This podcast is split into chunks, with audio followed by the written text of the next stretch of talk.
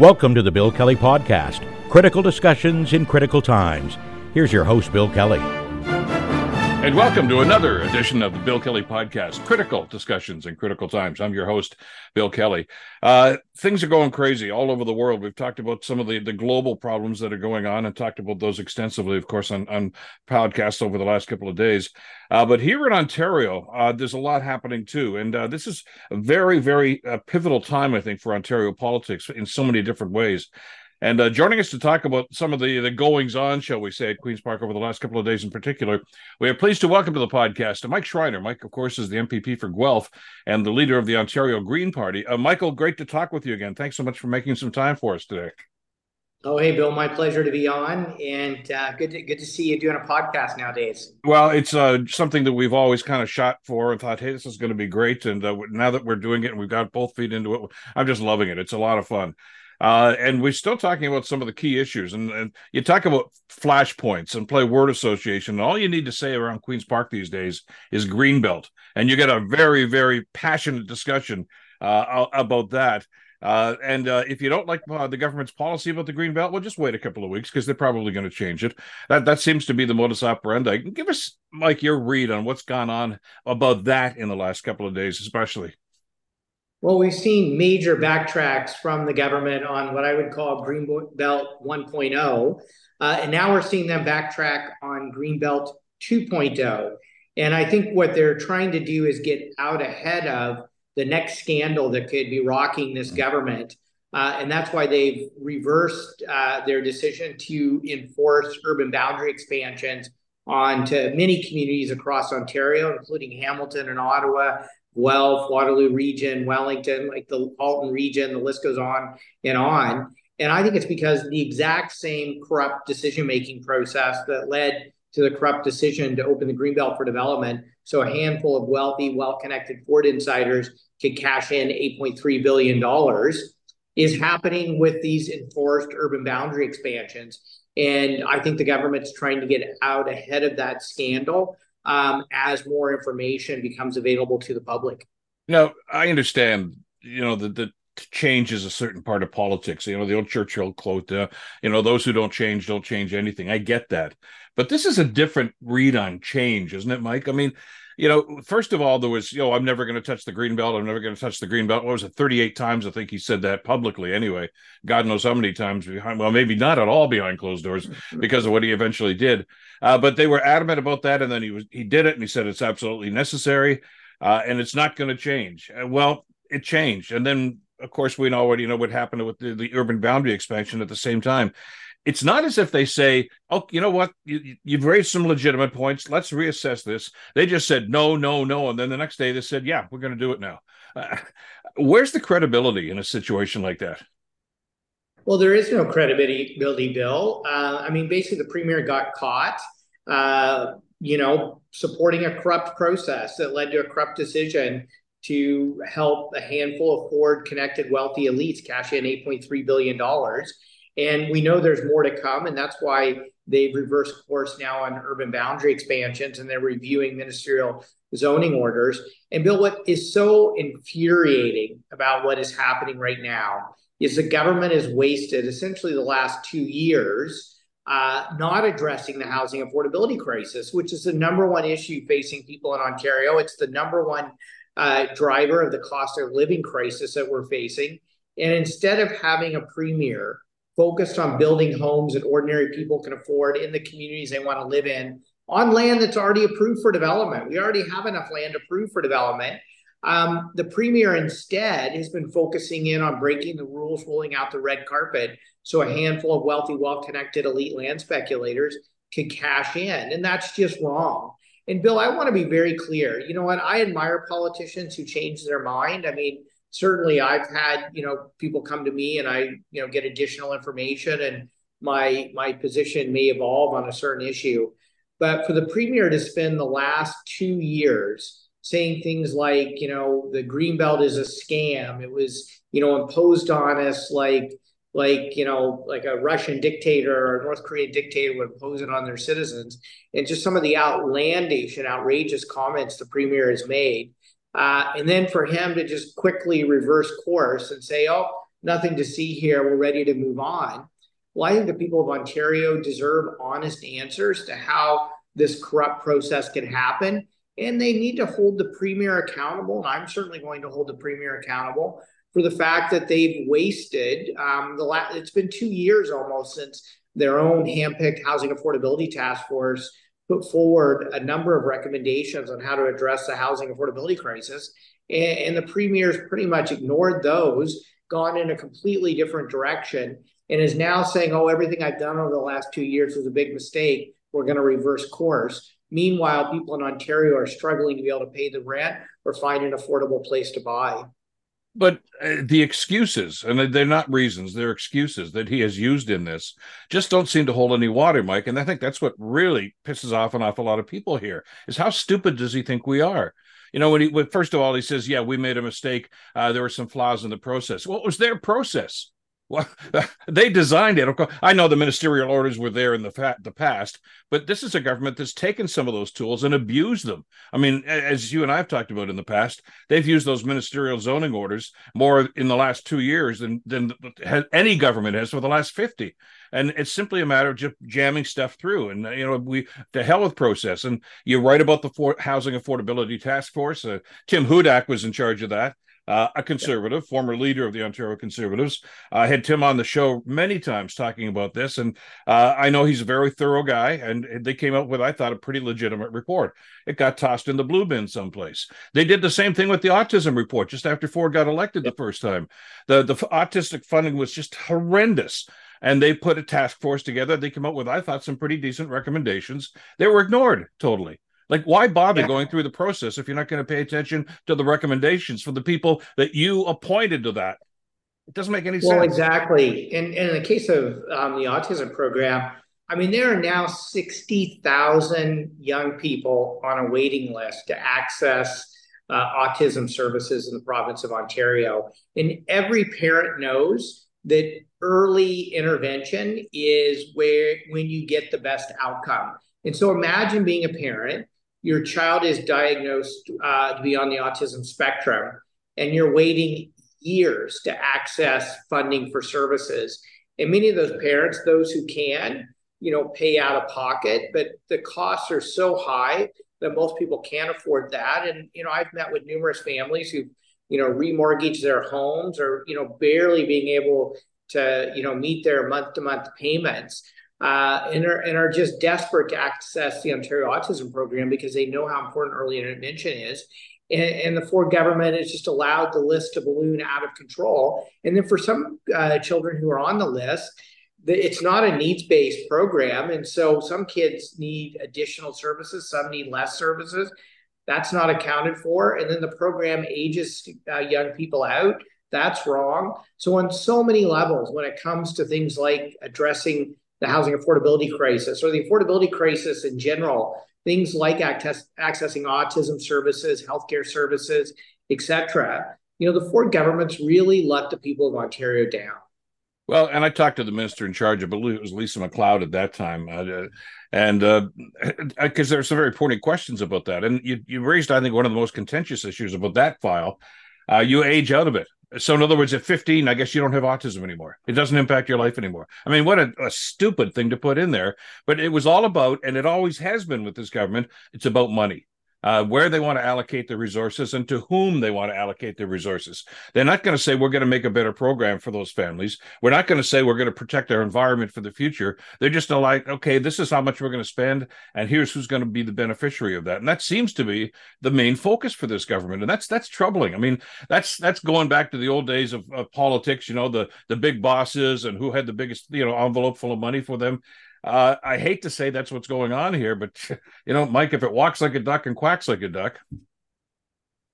Well, a- absolutely, Bill. And, in the case of envelopes, I mean, we've had both the Auditor General and the Integrity Commissioner um, show how uh, well connected, wealthy insiders literally handed envelopes to you know staff members in the Ford government directing government policy that would enable them to cash in, in the case of the Greenbelt, $8.3 billion in windfall profits.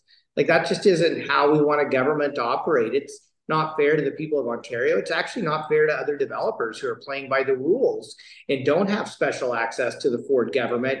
And all of it is delaying uh, the building of homes that people can afford at a time when we're facing, you know, the worst housing crisis our province has ever faced. Well, and they didn't really seem to get that right either, did they? And and by the way, I I, I always have to put this into the conversation, and I will again. Uh, not everybody who builds houses in this province is corrupt. As a matter of fact, uh, the overwhelming majority play by the rules, and they they complain about them sometimes, but they play by the rules. Uh, there's a handful that think that they can have easy access, and that's problematic. Uh, and and at a, a, critical time like this, when we should be bringing those people to the table and working with them, he's alienating the, the whole industry and he's turning an awful lot of the public opinion against development, which which is not a bad thing as long as it's done smartly. Which is one of the reasons, by the way, that the greenbelt was instituted in the first place, so there could be smart growth. They they don't seem to get the big picture here. Well, exactly, and yeah, I want to like you, Bill. I want to be very clear. Uh, most developers are good business people who want to build homes, and they need to make a living building those homes to pay their staff and and themselves, etc. And so for the Ford government to give preferential access and special treatment to a handful to cash in literally billions of dollars in windfall profits, um, it taints the whole industry with, with a brush that you know I think other developers resent. And and yeah, we need developers. My gosh, we're in a housing crisis. We need homes built. They need to be built in the right places, and they need to be built according to to rules that you know ensure the affordability of our cities ensure we protect our farmland wetlands and forests because you know that land is vital to growing our food and protecting us from extreme weather events like flooding and other climate related events um, and so it just needs to be done right and that's why you need to follow a proper process uh, that's fair to all developers uh, which I hope we're going to get back to. Uh, spins around to the legislation that was introduced just a couple of days ago. Uh, Paul Calandra is now the, the, the minister in charge of this thing. He seems to get all the trouble things. And here, you go fix long term care. Uh, he didn't, by the way, but he's out of that portfolio now. Uh, and now he's into municipal affairs and housing. But first blush that you've had at the legislation that they said was going to quote unquote fix this problem it's basically kind of a cover your butt piece of legislation, isn't it? That says, yeah, we're going to reverse this right now, but you can't sue us and you can't come after us for money. They're basically trying to cover their own selves so that there there's no legal liability here. But that's not really a, a very assuring that this is the long term solution that we were looking for.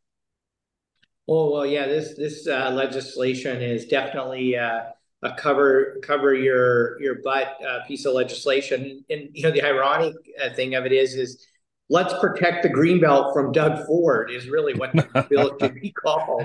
Uh, you know, let's let's try to figure out how we keep Premier Ford's hands off the greenbelt. Um, you know, I think at first blush, the, the legislation is frankly better than I thought it was going to be, but I think there are some things that can improve it. And I'm going to be moving forward some amendments. So, for example, um, there are conservation easements on all of the Duffin Rouge Agricultural Preserve land.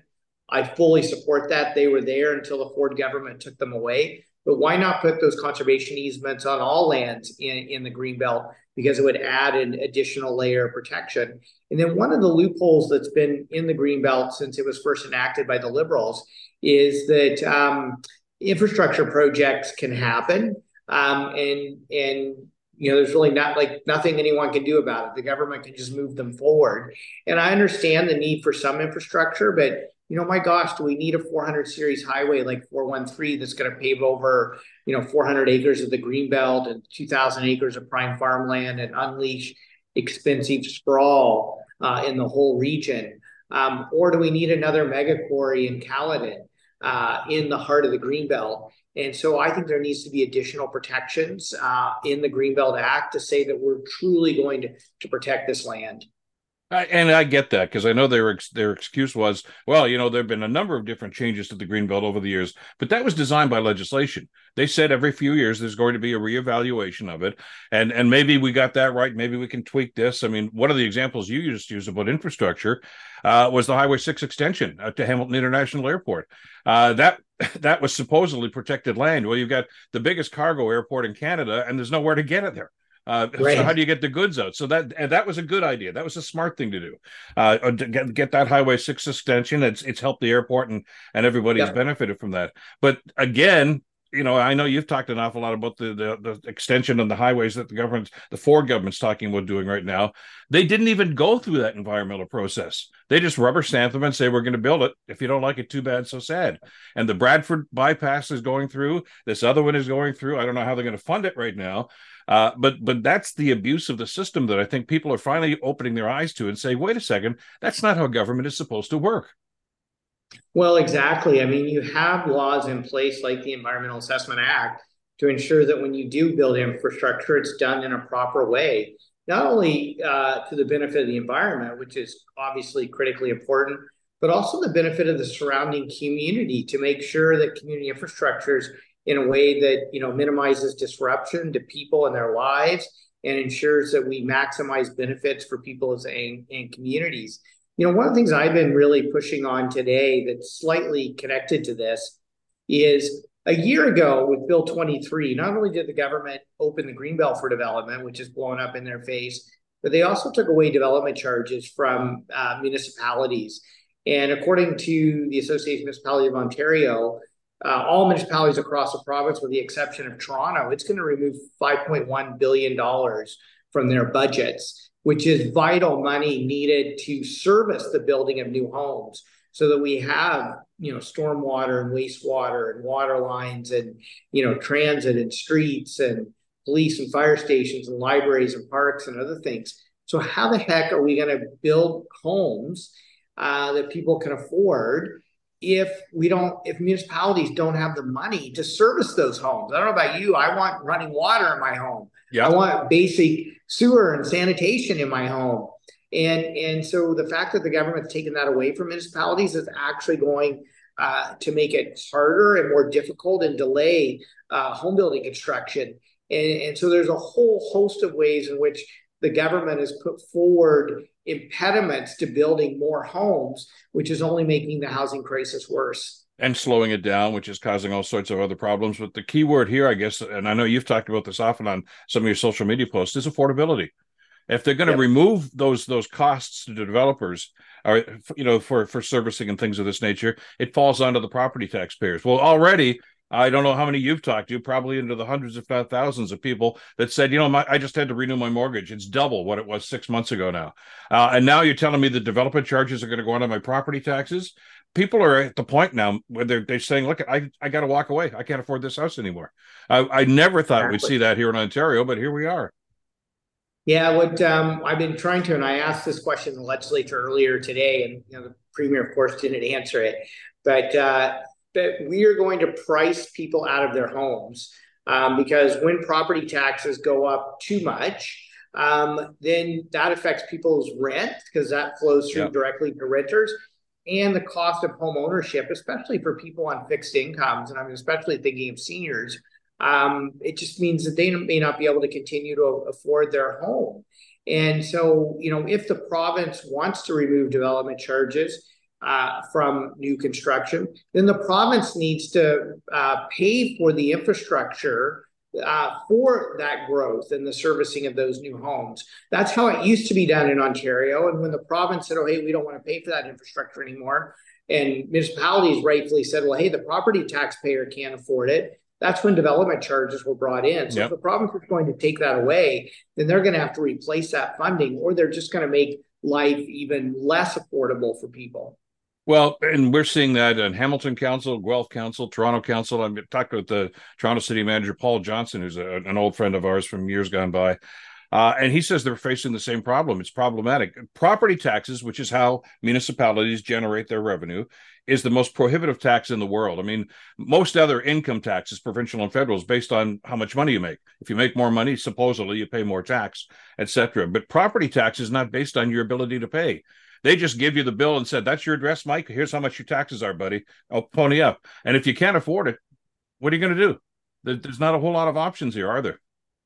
Exactly, exactly. And so um, I'm deeply, deeply worried that if the province doesn't fix this and fix it soon, because as you know, municipalities are moving into their budget process. So I know I was looking through some of the budget documents for the city of Guelph, and and this is going to cost them 227 million dollars just for the city of Guelph. So imagine what it's going to be like for Hamilton and Toronto and you know other Mississauga, other larger municipalities. The number is going to even be significantly higher. We are going. The Ford government is is either going to impose major property tax increases on to people that they simply can't afford, or municipalities are simply going to say, "Well, we want to build more homes, but we can't because we don't have the money." to pay for the infrastructure needed for these new homes. I got uh, one other thing, and I'm kind of going off sideways here for just a second, but I know it's a, a very controversial issue uh, that's been going on and, developing at Queen's Park over the last couple of days uh, to do with the dismissal of an MPP from Hamilton, as it turns out. Uh, Sarah Jama has been essentially removed from the NDP caucus. Uh, and that's an internal party issue, as as far as I'm concerned. I know it's very controversial, and I know there was a lot of debate uh, behind closed doors, but NDP leader Marit Stiles finally decided to remove her. Uh, and I don't want to get too deeply into that because that's that's an NDP issue, and we'll talk about that with them. But more importantly, there was also a, a, a government initiative, a Doug Ford initiative, to censure the MPP. Now, this was before she was even booted out of the party, as I understand it. Uh, that was before the House. It passed because the PCs have a majority government.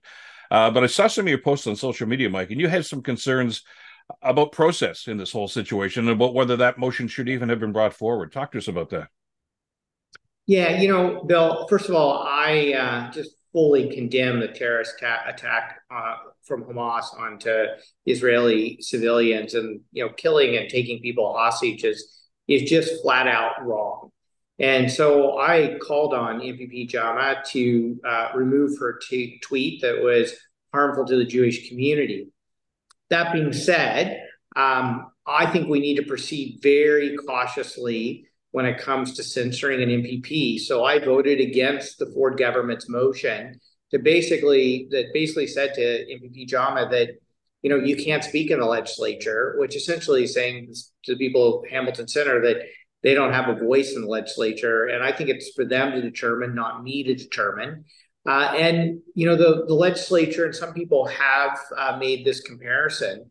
Um, did censure Randy MPP Randy Hillier uh, in uh, going into the 2022 uh, election uh, for a number of inflammatory things he said on Twitter. But one of the differences there was, you know, we all gave MPP Hillier a number of warnings, letters, opportunities to apologize that wasn't afforded to MPP Jama. And, and I think you should always, from a democratic standpoint, always proceed cautiously. Um, when it's other legislators, especially those of us from other parties, telling another member that you know they can't speak in the legislature because we disagree with their views on an issue. And I think what what's really hurtful and I worry about um, what's come out of the debate on this bill is that we have an alarming rise in anti-Semitism and Islamophobia in Ontario right now, inflamed by what's happening in the Middle East. And you know, I just really call on MPPs from all parties. Let's all come together and let's stand with the Jewish community. Let's stand with the Palestinian community and the broader um, Arabic and Muslim community and say that, you know, regardless of what's going on in the world, we here in Ontario, we're going to stand together against hate. We're going to ensure that everyone in our communities are feeling safe. And I can guarantee you there are a number of members of our Jewish community and our Palestinian communities who are not feeling safe right now. And I think that's a serious issue we need to address. But I don't think we're going to address it through um, divisive debate in the House. We're going to address it by coming together and speaking as one voice against anti-Semitism and Islamophobia. But it wasn't even it wasn't even debate in the House, though. I guess that's what thing that really rattles my cage here. It was on social media. Uh, she yeah. made some comments, and then the premier made some comments about her. Uh, in troubled times such as we're in these days, and God knows uh, what's happening in the Middle East, what's happening in Ukraine, what's going on in in with the Uyghurs all over the world. Uh, you look to your elected leaders for leadership here, don't you? I mean, that's where you want everybody to say, not not ignore this, but let's calm down and let's let's talk about this. Instead, you've got these two throwing grenades at each other, and that's only going to inflame this whole discussion in the debate. It doesn't become a debate anymore; it becomes a matter of who's going to out hate the other guy. Yeah, and that's what what just was so um, discouraging about how this all has played out over the last few days. And and like I said, Bill, like I I participated the other day in a in a bridging group that brought people of all faiths in my community in Guelph together to have some real heartfelt conversations about how we support each other, uh, regardless of our religious, ethnic, background. And um, I think that's what we need in Ontario right now, uh, because I really am alarmed by the rising uh, reports of anti Semitism and Islamophobia we're seeing in the province right now. Uh, more to come on this, I'm sure, over the days and weeks ahead. Uh, Mike, as always, a pleasure to have you on the program. Thanks so much for being part of the podcast today. Yeah, my pleasure, Bill. Anytime. Take care. Mike Schreiner, of course, MPP for Guelph and the leader of the Ontario Green Party. And that's it uh, for this edition of the Bill Kelly Podcast. Thanks for listening. And by the way, thank you for subscribing too. That number is growing daily, and that's great to see. Now, you can get this podcast, uh, news updates, of course, and more exclusive content by subscribing to the Substack. And as always, we welcome your comments and your suggestions. You can follow us on YouTube, Facebook, X, and Instagram at This Is Bill Kelly. Until next time, I'm Bill Kelly. Take care. We'll talk again soon. This podcast was brought to you by Rebecca Wizens and her team at Wizens Law. Rebecca Wizens is a 20 time winner of the Hamilton Reader's Choice Awards for their exceptional client care and legal practice, specializing in personal injury, car accidents, accidental falls, and Wills and Estates. Now, if you or a loved one have been seriously injured, or if you want to make sure that your family is taken care of for the future with a will and powers of attorney, call Rebecca Wizens, 905 522 1102 for a free consultation. When life happens, you can rely on Rebecca Wizens and Wizens Law. And trust me, Rebecca is my wife, and I don't know what I'd do without her. That's Wisens Law, 905 522 1102 for a free consultation. Subscribe to my Substack for timely news updates and commentary straight to your inbox. Let's keep the conversation going. I'd love to hear your thoughts on today's episode. Let me know what you think we should be talking about next by contacting me through my website at www.billkelly.co. Thanks for tuning in. This is Bill Kelly. Till next time, take care.